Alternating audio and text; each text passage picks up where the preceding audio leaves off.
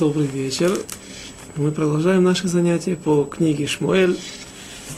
И сегодня мы продолжим рассмотрение 13 главы в прошлом, на прошлом занятии. Мы в конце успели прочитать несколько строк, и можно вернуться и вновь начать с первого стиха. 13 глава, книга первая из двух книг Шмуэля, глава 13, первый стих. בן שנה שאול במלכו ושתי שנים מלך על ישראל. спасибо.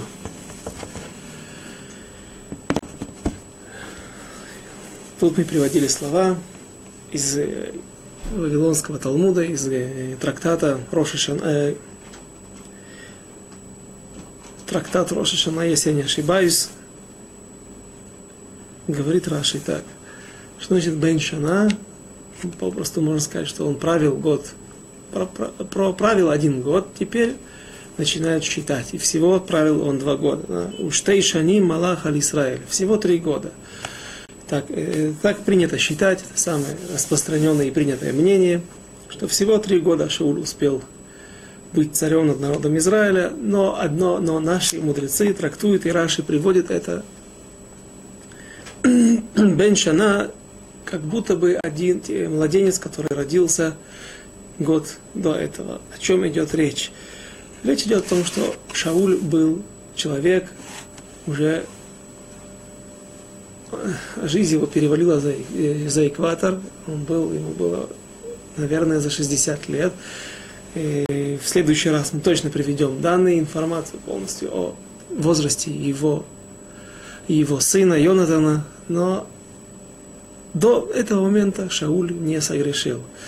И в Масехет Йома спрашивает Гмара, спрашивают мудрецы Вавилонского Талмуда, Мипнейма ло Мипнейма ло нимшиха мальхуто шель Шауль. Из-за чего царствование Шауля и царство Шауля не продлилось. И отвечают они, потому что Миглайше ломиманим парнас аля цибур, элеймкен купач рацим тлуя бо не назначают парнас. Парнас это тот человек, который заботится о благосостоянии общества, общины, глава общины, или же в данной ситуации э, царь, который под его руководством находится весь народ, и ответственность на нем лежит за, над всем народом. И Какой смысл этих слов? Какой смысл этих слов в Гмаре, что не назначают важных руководителей на какие-то должности, на, на ответственные должности над народом, а только человека, у которого, за которым тянется воз э, телега с э, шрацим. Шрацим, шрацим это насекомые, это какие-то преступления или же какой-то отрицательный опыт – Возможно, можно это объяснить таким образом. И также известно э, Гмара в Вавилонском, Вавилонском Талмуде рассказывается история о том, как э, была Хеврута, известная Хеврута, известная пара мудрецов, Рейш и Раби Йоханан, которые учились вместе и э, очень много споров и Диврей Тора в Вавилонском Талмуде принадлежат именно их перу. И как, как, с чего началось? Откуда зародилась эта хеврута? Как эти люди нашли друг друга? Раби Йоханан однажды был на речке, с другой стороны находился Рейш Лакиш. Рейш Лакиш был главой банды, еврейская банда, может быть, э, друг, вся банда была не еврейская, но он был еврей. И Раби Йоханан увидел, э, был очень красивый. Рейш Лакиш, история всем известна, наверняка Рейшлакиш, увидев Раби Йоханан, подумал, что это девушка, и он перепрыгнул через речку. Когда он разочаровался, что это был мужчина, собирался перепрыгнуть обратно. Но Раби Йоханан сказал ему, смотри, у меня есть сестра, которая еще более приятная, красивая, чем я, и если ты обещаешь мне, что ты оставишь свое ремесло, станешь, вернешься изучать Тору, потому что это спор Раши и Тосфота, если я не ошибаюсь, Тосфот считает, что Рейш Лакиш до этого учился и был мудрецом Торы, до того, как он взялся за оружия. И Раби Йоханан согласился, э, Рейшлакиш согласился, принял предложение Раби Йоханана, что он отдаст ему дочку замуж, если тот вернется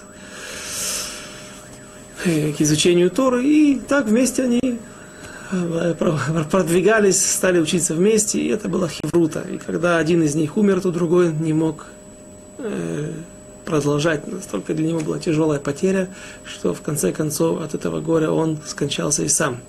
От потери напарника, хевруты в, в, в, в учебе. Но э, интересно, что есть такое понятие суда. Суда или какие-то одалживать вещи под залог. И когда люди хотели одолжить кому-то другому деньги, они требовали гаранта. Гарант, который заплатит, если ты исчезнешь, уедешь за границу, или не сможешь, разоришься, не сможешь отдать мне деньги. Это когда люди приводили Раби Йоханана, люди не брали этого человека. Раби великий мудрец, как же так? Почему не всегда люди соглашались?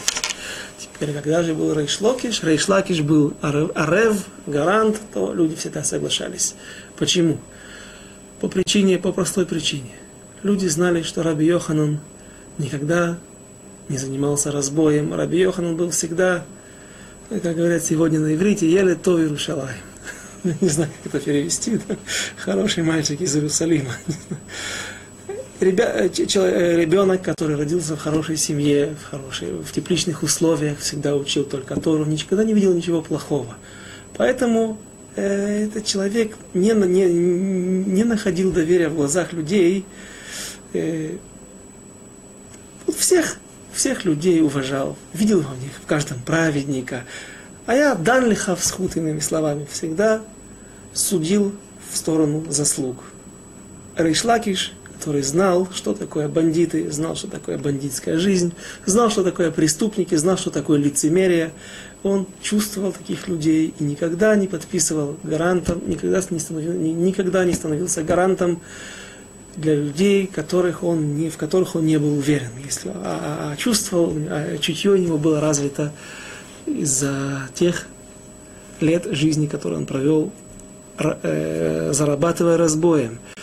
И, возможно, поэтому нужно назначать, говорит Гмара, нужно назначать человека над начальником, над обществом, над общиной, над народом, такого человека, который немножко, пусть не был бандитом, я не думаю, что это именно такой тна, именно такое условие должно быть для того, чтобы человек был назначен на такую должность.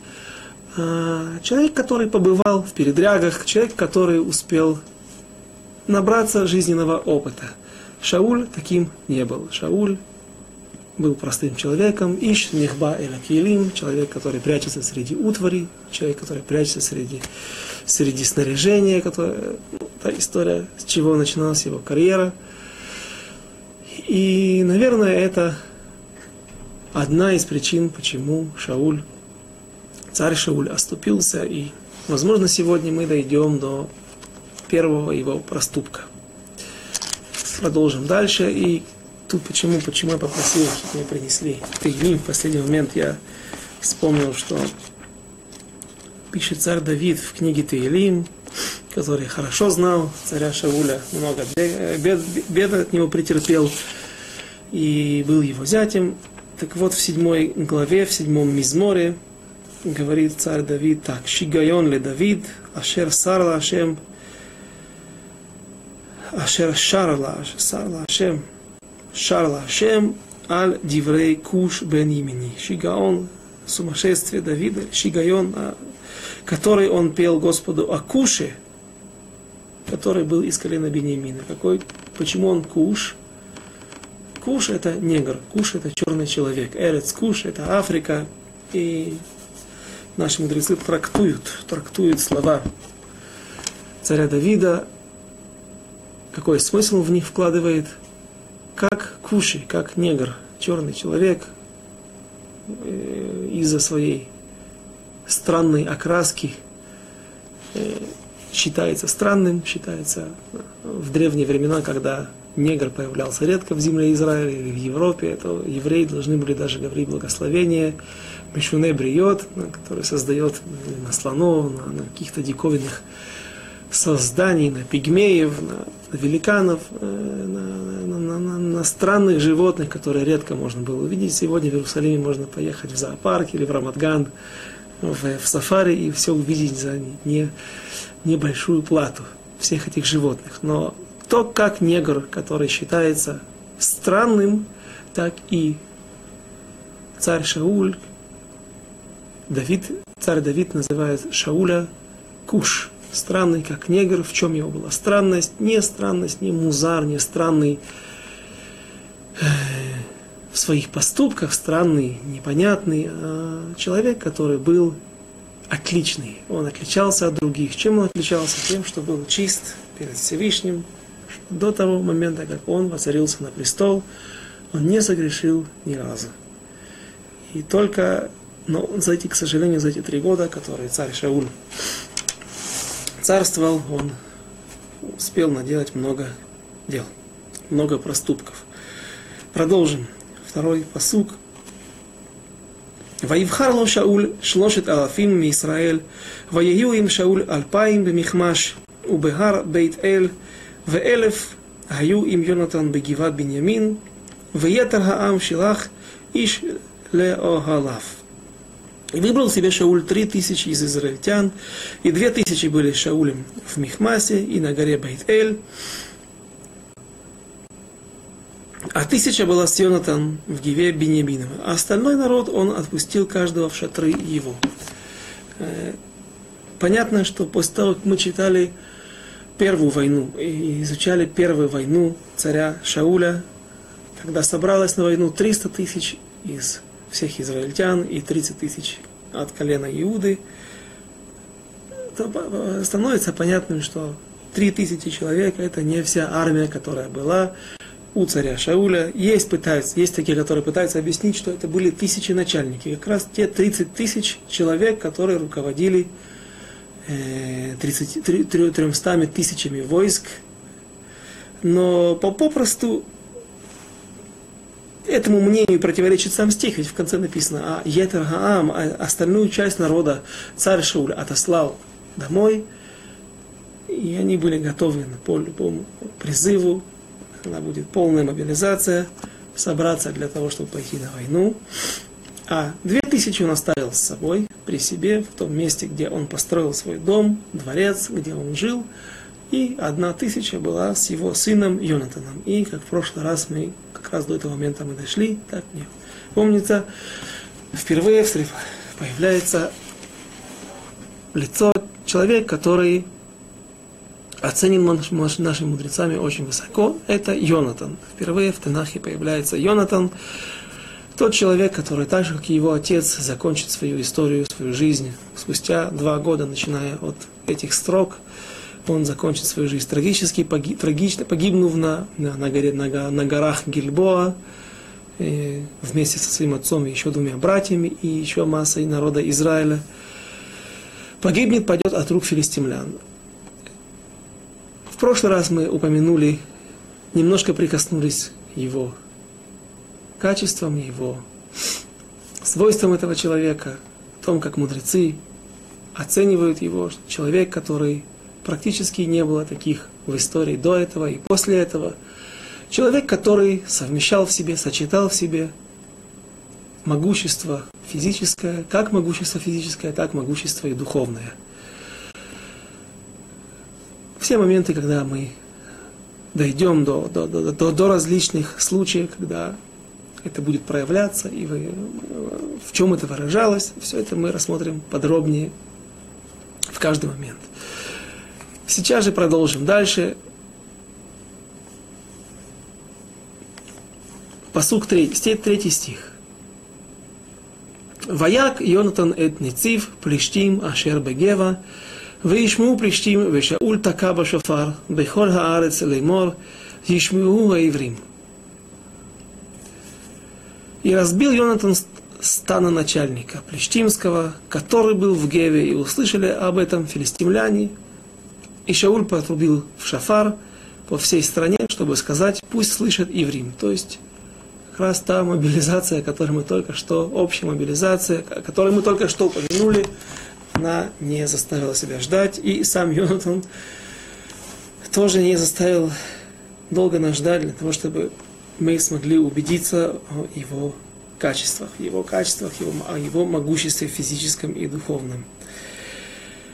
Йонатан на протяжении всех тех глав, в которых мы будем находиться, которые, начиная с 13 главы и дальше до конца, практически до конца книги Шмуль Алиф, Йонатан э, действует всегда самостоятельно. Это первенец царя Шауля, но он часто позволяет спорить со своим отцом, он в буквальном, слове, в буквальном смысле перечит своему отцу.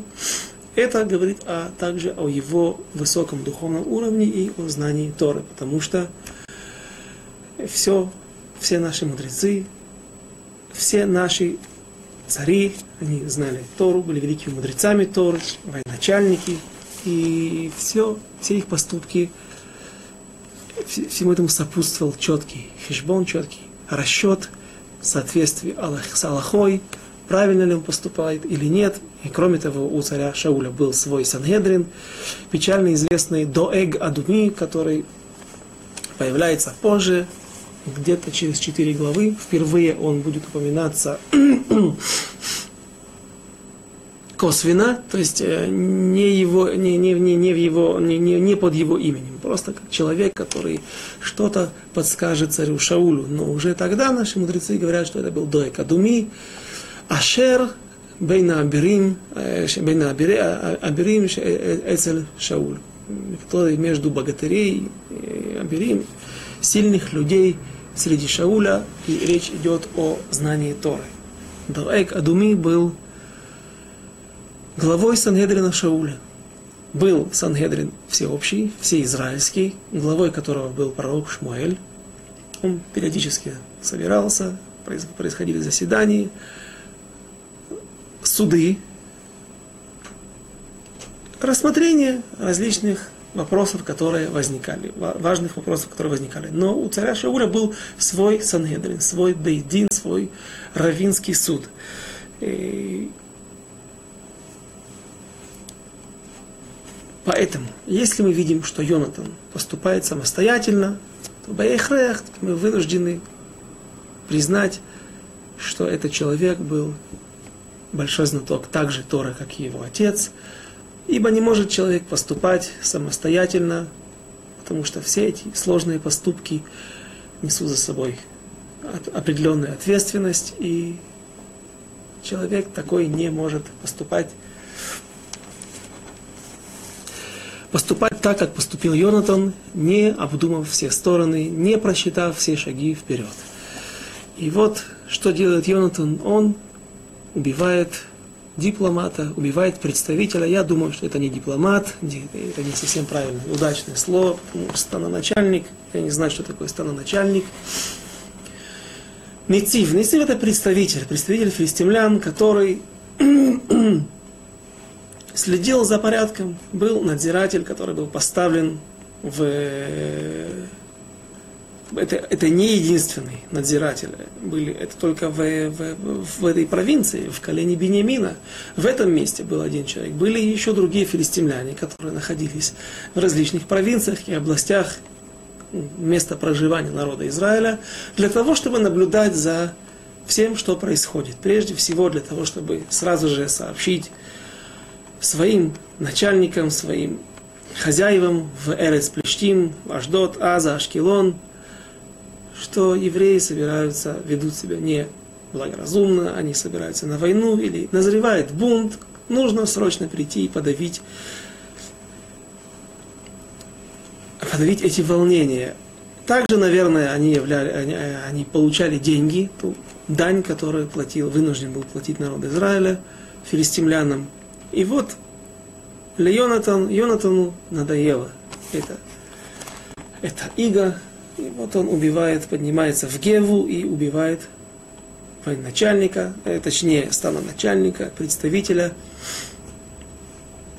филистимлян. И, разумеется, такие действия не могут остаться безответными. В свое время царь Давид послал армию и разогромил целое государство амунитян э, только за то, что они недостойно отнеслись к посланникам царя Давида. Когда умер царь амунитянский и пошел на престол, взошел на престол, поднялся на престол новый царь, сын этого царя, э, то царь Давид посылает своих гонцов в землю Амона для того, приблизительно сегодняшняя Иордания, за Иордания, чуть дальше от реки Иордан, потому что в то время еще жили два с половиной колена в Заордании, за этой территорией, уже на Нагорье, там, где находится сегодня столица Иордании, Амана, Амана, там было Рабат Амон, столица амунитян, и его посланники идут для того, чтобы утешить нового царя, утешить в смерти его отца. Что вызвало гнев и подозрение, сначала подозрение, а потом и гнев нового царя? Были начальники, были у этого молодого царя советники, возможно, которые остались от старого царя, а возможно, он, будучи юношей еще, имел друзей, и эти друзья поднялись вместе с ним. Так часто бывает, когда президент поднимается на трон, поднимается, э, достигает власти, то с ним приходит всегда команда экономистов, э, журналистов, секретарей, прочих людей, которые помогают ему правильно править страной.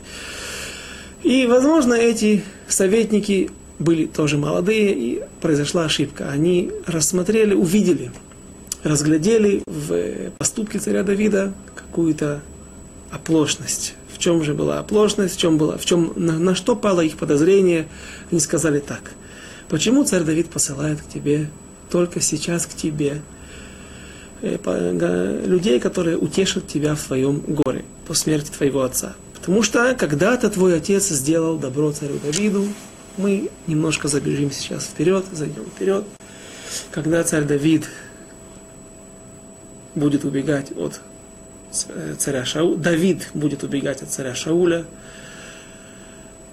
после не, многих скитаний он, к нему придут его родственники. Потому что известно, что если кто-то, один царь подозревает другого человека, что он может поднять бунт, то он начинает преследовать всю семью. И также наоборот, так обычаи, так было до последних времен, когда где-то в каком-то государстве происходил переворот, и новая семья захватывала царский трон, захватывала власть, то даже если были родственники у бывшего царя, которые не участвовали вообще в политической жизни и ни, никаким образом не выдавали себя как люди, которые могут в будущем отомстить новым Э, новым, новому царю и его приспешникам, то, несмотря на это, уничтожалась вся родня, близкие, далекие, для того, чтобы уничтожить малейшее подозрение на малейший шанс на то, что когда-то кто-то придет и поднимет бунт для того, чтобы отомстить за пролитую кровь своих родственников.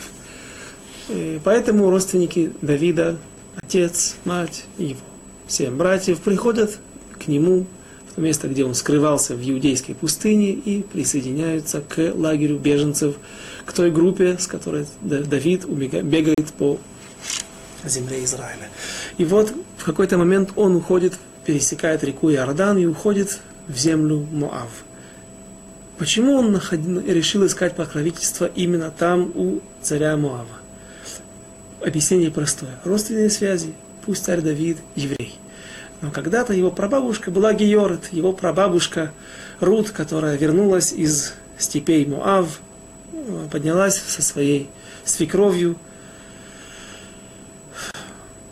Она проходит Гиюр и становится родоначальницей того рода, рода царя Давида, того рода, от которого произойдет Давид, и из семейства Давида произойдет царь Соломон, и дальше из его отпрысков будут э, произойдет, пройдет, придет Машех Циткейну Бимира Беямейну. И на это рассчитывал Давид, что поскольку Рут Маавия, его бабушка, была когда-то выходцем из Моавитян, поэтому Моавский царь смилостивится над его родственниками и не убьет их. Но как только царь Давид, Давид оставляет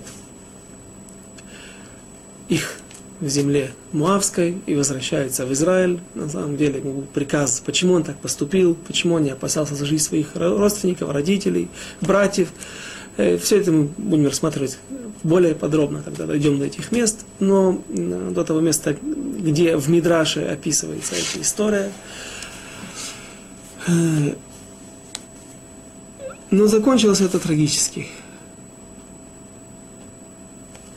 Царь Муавский поднялся то место, где находилась семья царя Давида и уничтожил всех, отца, мать и братьев. Вот спасся только один младший брат. И этот брат убежал в Амон, к аммонитянам, и вот царь аммонитянский, да, его спас. Он пригрел его, оставил у себя и кормил, поил до того момента и давал ему всяческое покровительство, до того момента, как царь Давид пришел и забрал его оттуда. И вот царь Давид решил поблагодарить аммонитян, но только слишком поздно так решили советники нового царя. Они сказали, почему царь Давид только теперь нашел правильным послать к тебе, э, послать к тебе гонцов. Почему он не сделал это с твоим отцом? Твоему отцу он должен был благодарить. И твоего отца должен был благодарить. Поэтому советники, но министры нового царя, аммонитян, склоняют его к мнению, что новые посланники, не что иное, как разведчики, для того, чтобы... И пришли они в нашу землю для того, чтобы разведать, где есть пограничные заграждения, где есть кордоны, как работает охрана, посмотреть устройство нашего города, нашей столицы, потому что обычно войны заканчивались таким образом, если даже и терпели поражение на, на, на башетах, в поле, на территории, то все войска отходили в столицу, которая, как правило, была обнесена крепостной стеной, и начиналась длительная многолетняя осада. Поэтому отошли их царь а, а, а, Амонитянский поступил опрометчиво, пойдя на поводу у своих судей, э, своих советников, но что интересно, он, например, не казнил. Не казнил. Что же он сделал? Он обрезал одежды, укоротил одежды выше колена до самих седалищ и, и обрезал половину бороды.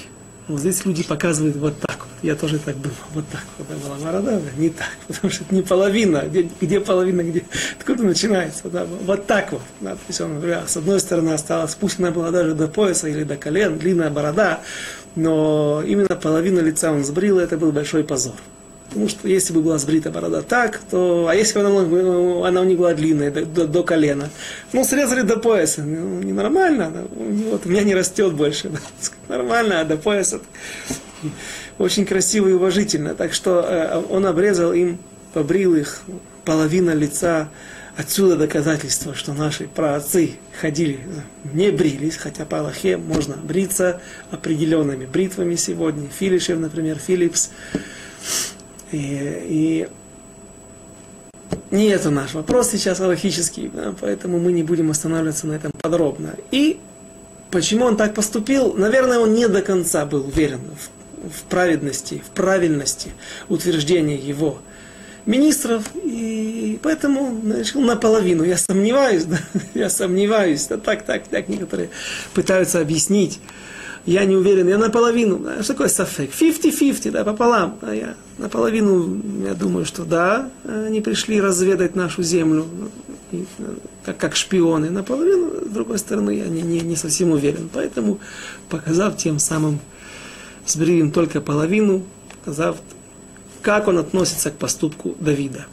И сразу же Давид отреагировал, Давид, который в то время воевал совсем со всем Ближним и Средним Востоком и воевал успешно, войска были в хорошем состоянии, был военачальник, величайший военачальник всех времен и народов, Йоав, который, к сожалению, был слишком агрессивен, и это его подвело.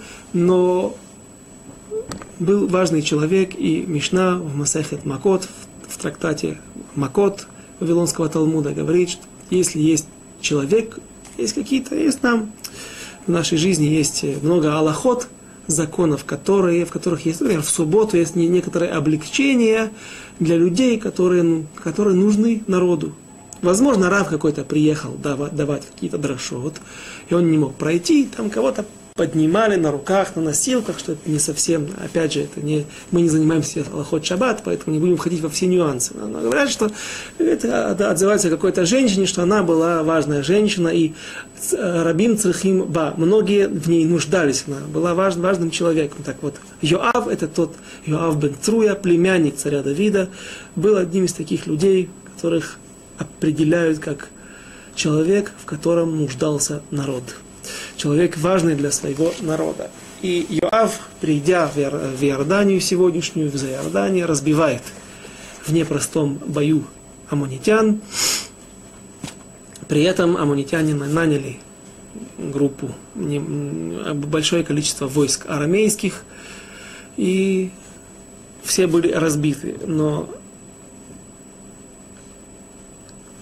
на протяжении последних 50 минут мы продемонстрировали только ту ситуацию, как реагируют на любое неуважительное отношение с послами, с дипломатами, с представителями какого-то государства в другом государстве. Такой поступок, который совершил Йонатан, убив, не просто побрив, раздев, да, разорвав одежду, а убив представителя филистимлян, это не могло остаться незамеченным. И вот филистимляне поднимаются на войну.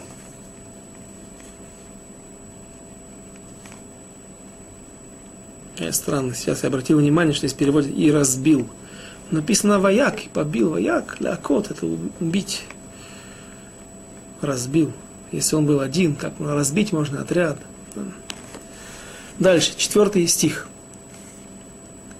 Вехор Исраэль Шаму Леймор. Гика Шауль эт Нецив страна. Ну, и весь народ услышал. То, и, и сказали. Услышали и сказали.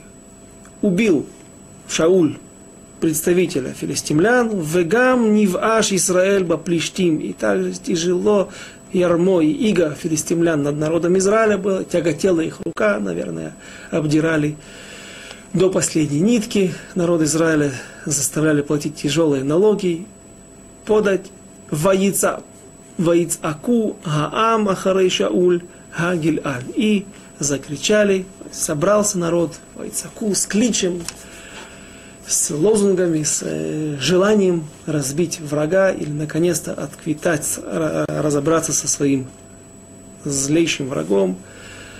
Собрался народ в Гильгаль. Гильгаль это место, которое находится между, если кто знает хорошо карту Израиля, даже хорошо не нужно знать между Ерихоном, Ерихо, город Ерихо, и между Иерусалимом. То есть фактически, если мы проведем с востока на запад прямую линию, начиная от северной границы Мертвого моря, ну вот по этой линии здесь протя, э, проходит граница колена Беньямина. Не граница, а владение колена Беньямина.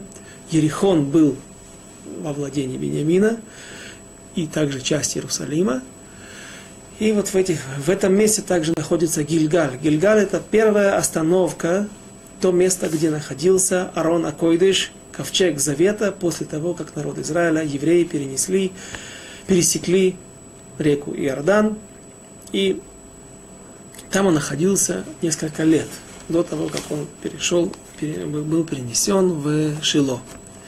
Где находился, еще раз напомним, Шило уже разрушено, а эти события мы рассматривали с первой по пятую, шестую, по, по четвертую, пятую главу, где происходила последняя война народа Израиля.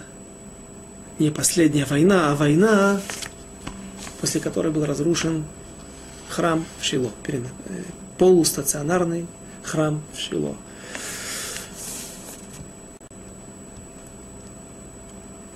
И вот Гильгаль выбирается как место для сборов – Почему?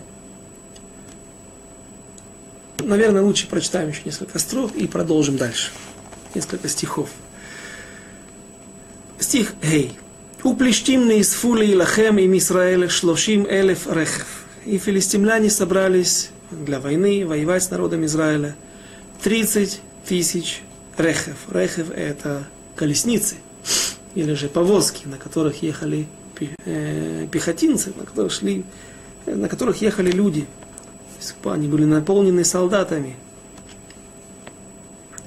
Вешешет алафим парашим. И шесть тысяч всадников. Парашим это всадники на конях. Веам кахоль ашер сфатаям. И, по-видимому, пеший народ, просто пешие люди, солдаты, как песок на берегу моря Ларов. Ваялу ваяхану бемихмас кидмат бейт авен.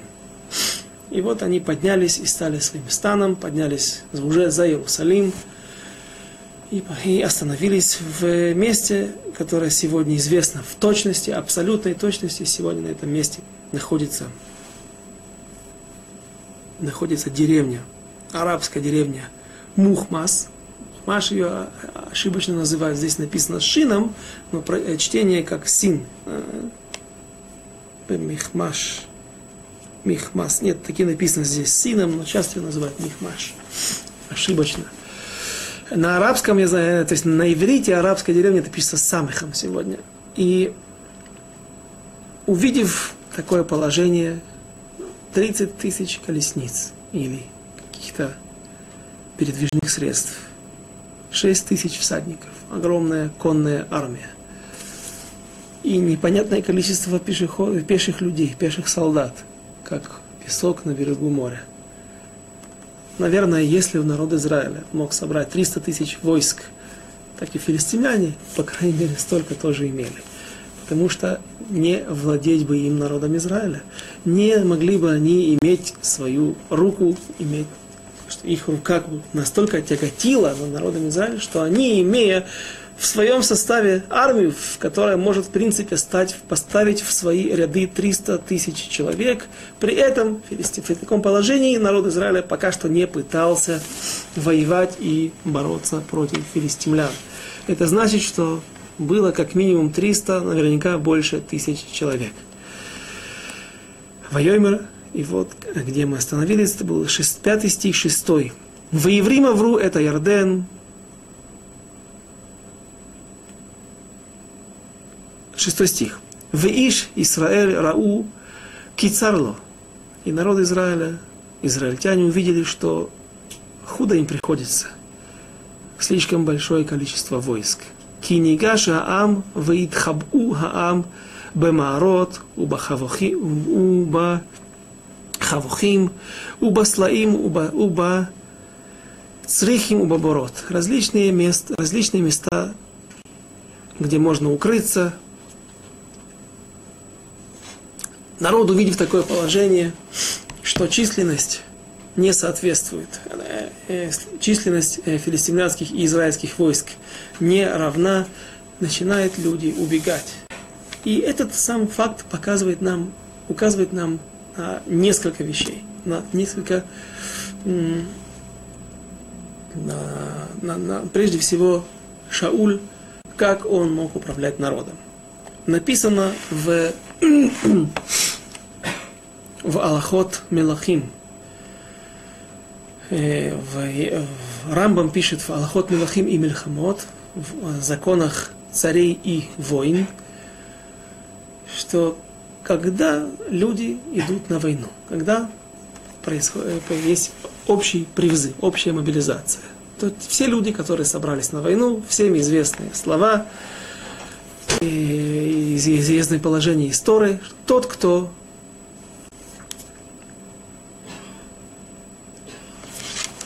Ирес Иша, тот, кто, у кого произошла помолвка с девушкой, но еще он ее не ввел в свой дом, пусть выйдет, идет домой. Таких людей мы не хотим брать на войну, потому что человек идет на войну, он постоянно оглядывается назад. Что же будет? Вдруг я сейчас погибну, и это моя невеста, уже наполовину жена, может достать, а, достаться другому. И такой человек может создать панику в народе Израиля, он может побежать, обратиться в бегство и тем самым навлечь беду на весь народ Израиля, потому что когда начинается паника, то даже если положение не такое безнадежное, а даже да, или, или нормальное положение, равное, то все равно люди смотрят на тех, кто бежит, и это делает свое плохое дело. И все, известный список. Тот, кто посадил виноградник, тот, кто построил дом, но пока что еще не пошел. В общем, называются все, сначала происходит, ищет всех людей, которые по какой-либо причине они могут получить отсрочку от войны. В следующий раз, если, не дай Бог, будет еще одна война, а ты уже будешь женат, уже жена будет в твоем доме, будут дети, если ты уже посадишь виноградники, э, снимешь плоды, сделаешь вино и так далее, тогда пойдешь на войну. Что же происходит после этого? Говорит Рамбам так. Аллахот, Аллахот Мильхамот, в законах войны. После того, когда все ушли, все, кто имеет право на отсрочку, на, на освобождение от боевых действий, кто ушел в тыл, теперь Месадрим Марахот. Что значит Месадрим Марахот? Упорядочивает ряды, потому что до этого все стояли по коленям, по семьям, по кланам, стояли в рядах, теперь ряды поредели. Люди, какая-то часть народа Израиля ушла. Теперь нужно восполнить эти ряды, построить правильно, выстроить правильно шеренги, правильно фаланги, потому что война в те времена велась. Да и сегодня ходят строем, ходят в определенном порядке. Армия требует порядок, но в те времена война велась очень простым способом, когда шла огромная масса, огромный отряд, огромная масса солдат, очень упорядоченные в рядами, э, двигались одна масса на другую. То есть лоб в лоб, фронт на фронт. И в этой ситуации нужны крепкие, сплоченные ряды, нужно четко, э, нужен порядок. И вот после этого, после того, как ряды упорядочены, когда все отряды, все подразделения готовы, говорит Рамбам, после этого сзади за каждым подразделением, за каждой ротой, за каждым рядом устанавливают бирьоним, устанавливают сильных крепких людей и дают им в руки, э, я забыл слово, прочитал, кашилим, кашелим. Кашелим, я посмотрел, что это за кашелим. Кашелим это молоты, молоты или металлические какие-то палицы. Как известно, э, против лома нет приема. А если человек, который отступает, э, ему навстречу, с одной стороны идет враг, с другой стороны идет тоже не очень добрый твой соотечественник, который смотрит на тебе и говорит, сейчас куда ты идешь? Ну-ка вернись, не создавай нам панику, да, потому что сейчас нам это может дорого стоить. И эти люди, да, это то, что было подобно, да, заградительные отряды СМЕРШ, да, которые, которые участвовали, выполняли ту же роль. И мы видим, что после того, как Рамбам описывает эти, э, э, это положение во время войны, подготовка к войне, что мы видим в наших строках? Люди бегут, люди начинают уходить. И когда они увидели, что очень много филистимлян, как э, песок на, на берегу моря, испугались и стали переправляться за Иордан, прятаться в различные убежища, укрытия, в разные рвы, ямы, э, что там еще, пещеры, переправляться через в Иордании к своим родственникам, подальше от беды. Но как же так? Это, это не что иное, как а река. А река это дезертирство. Э, где же те люди с металлическими палицами, которые э, с этими кашилим, кашиль, огромными молотами, я когда в, в словаре посмотрел, что такое פטיש, когда учил иврит в самом начале, э, в словаре сегодня так не употребляют. פטיש это кувалда. кувалда это как раз כשילים. А сегодня פטיש это а молоток, простой молоточек, בן פטיש, сын молотка. сегодня פטיש это молоток, а כשיל именно такой молот, тяжелая кувалда, тяжелый молот или металлическая палица, которая может пробивать все, и шлем, и доспехи, и человек даже с мечом не может противостоять такому орудию. Так где же эти люди с кошелем, с этими палицами? Нет порядка. царь Шауль вновь показывает свою бескостность, свою слабость. Народ убегает. И сколько убегает? 600 человек остается у Шауля. Вот такое положение.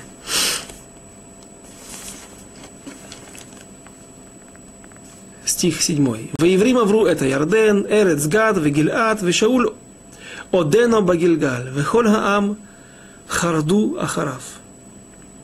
А евреи начали переправляться через Иордан в землю Гада, в землю Гильад, земля, которая находится чуть выше земли Гад, то есть э, где-то в районе голландских высот. Вехоль Хаам Харду Ахарав. И вот весь народ устрашился.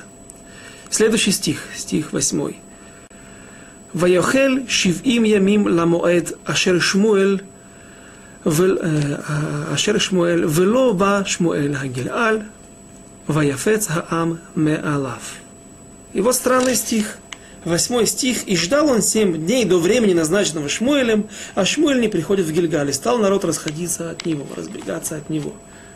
Еще меньше. Тысячи, которые остались, и те начали расходиться. Шесть дней. Что такое? Нужно что-то делать, что-то предпринимать. А? Что происходит? Огромное количество врагов стоят против нас. Недалеко от нас в Мехмасе. Мы в Гилькале. Шесть дней.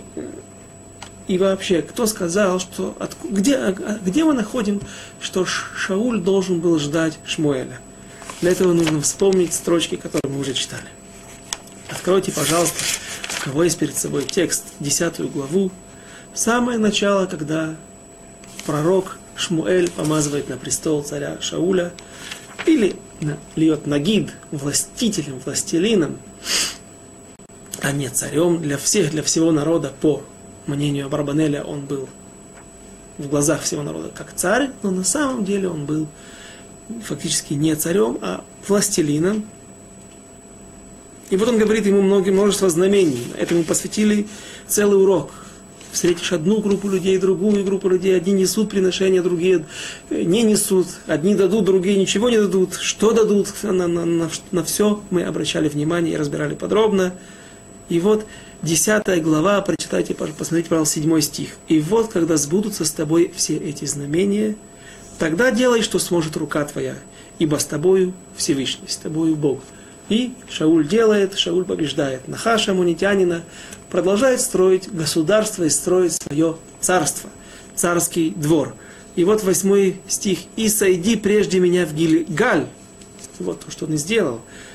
«Куда и я сойду к тебе для принесения все сожжений и мирных жертв. Семь дней жди, пока я не приду к тебе, и извещу я тебя, что тебе делать». Вот откуда это, этот приказ, вот откуда нарушение, которое совершил, тот проступок, который совершил Шауль.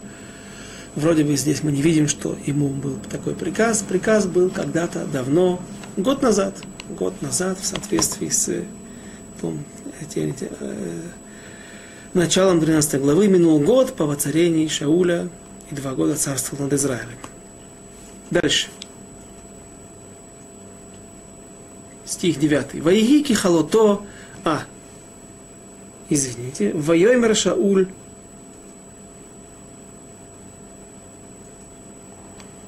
Вайоймер Шауль, Гигишу Элай Хаола, Веашламим, э, Ваяаль Хаала. И сказал Шауль, принесите жертву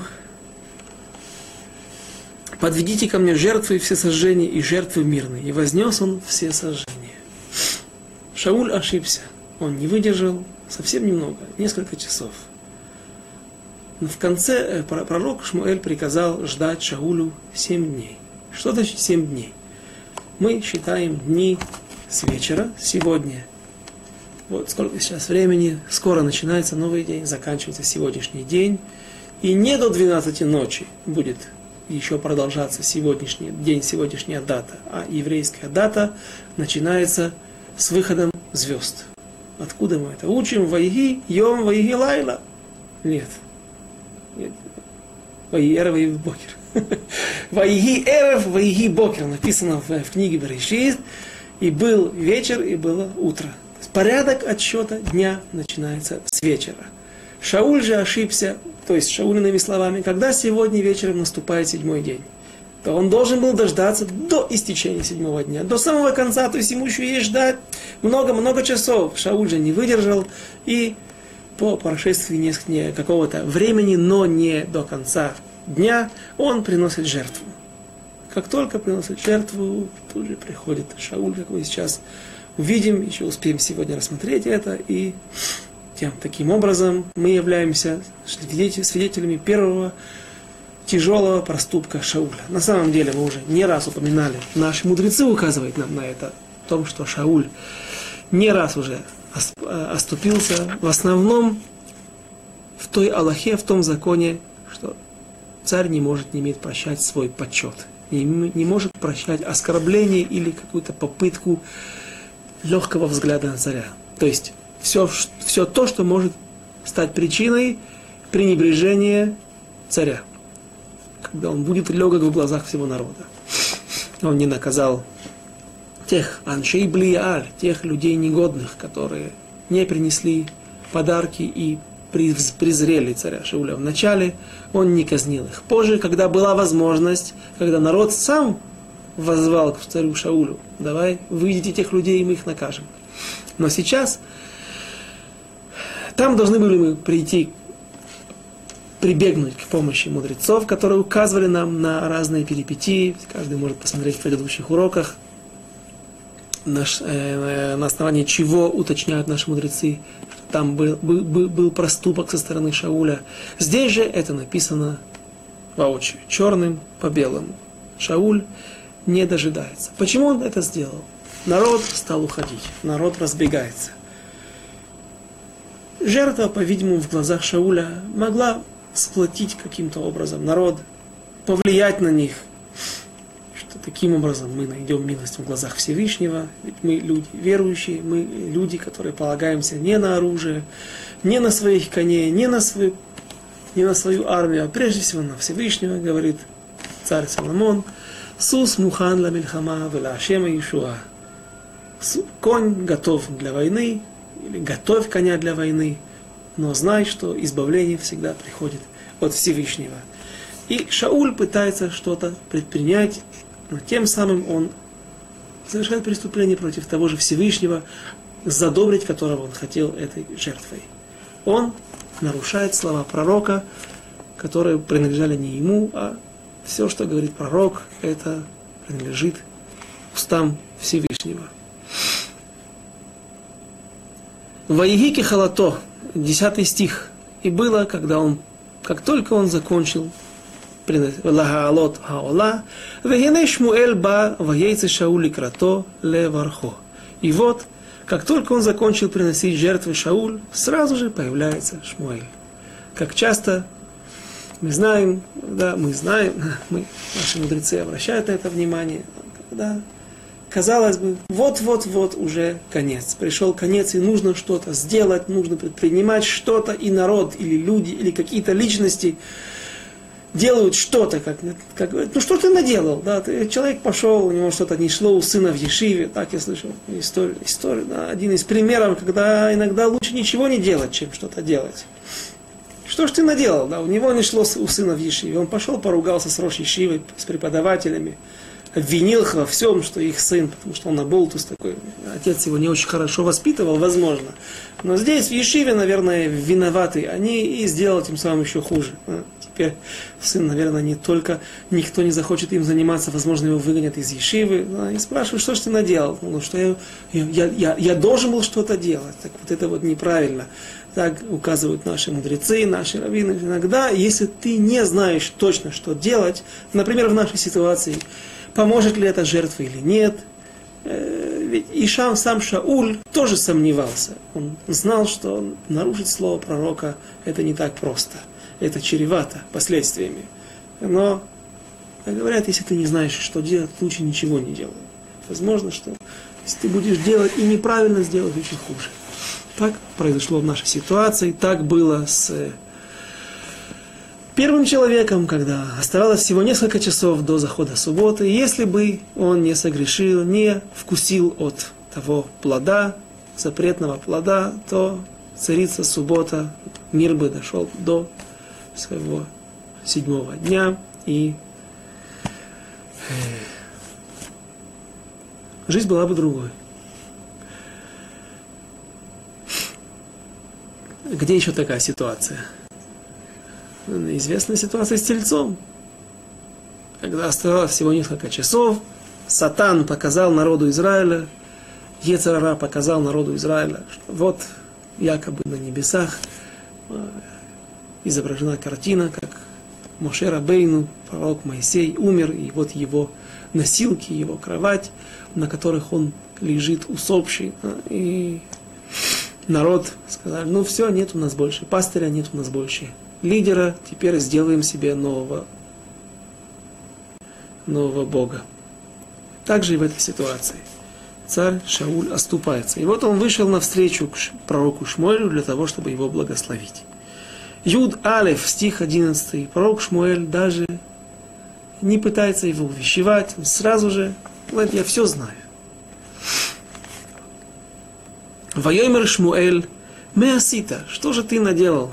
Обратился к нему пророк Шмуэль и сказал, что же ты сделал? Вайомер Шауль, Кира ити кинафаца ам. Вот я видел, что разбегается народ. Меалай от меня, веат, веата ло бата, а ты не пришел. А он и не должен прийти. Возможно, было 7 а, дней, это максимум 7 дней. Возможно, был такой смысл этих слов, что, возможно, он придет на первый день, на второй день, на седьмой день, но окончательное время до истечения 24 часов седьмого дня. А ты все не пришел. Вот уже я продержался 6 дней. До конца практически выдержал царь Шауль и оступился. И вот я вижу, что народ убегает. Меалайве аталобата, а ты не пришел ламоэд. Ну, ламоэд, ты в срок вовремя не пришел. Моэд, моэд это срок, моадим, праздники. Это определенные дни во время, э, в течение года. То есть видно, что Шауль пытался каким-то образом рассчитать время. Возможно, считал, что это даже это то время, которое настало.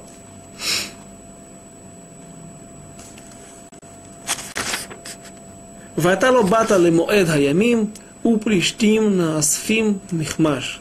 Ты не пришел вовремя, а филистимляне собираются, собрались в Михмас. Стих 12. Вайоймар, ата ата ярду плештим элай агельгаль, упней ашем ло хилити ваэтапак ваале аола. Так я подумал, говорит царь Шауль, теперь нападут на меня филистимляне в Гильгале, а я еще не молился Господу, и осмелился я и вознес все сожжения. Вагет апак вегале гаола. Я это пак литапек, это сдерживаться. Значит, не сдерживался. От чего? Наоборот, не сдержался. Да? Слово должно быть, я не сдержался, я не выдержал и принес жертву.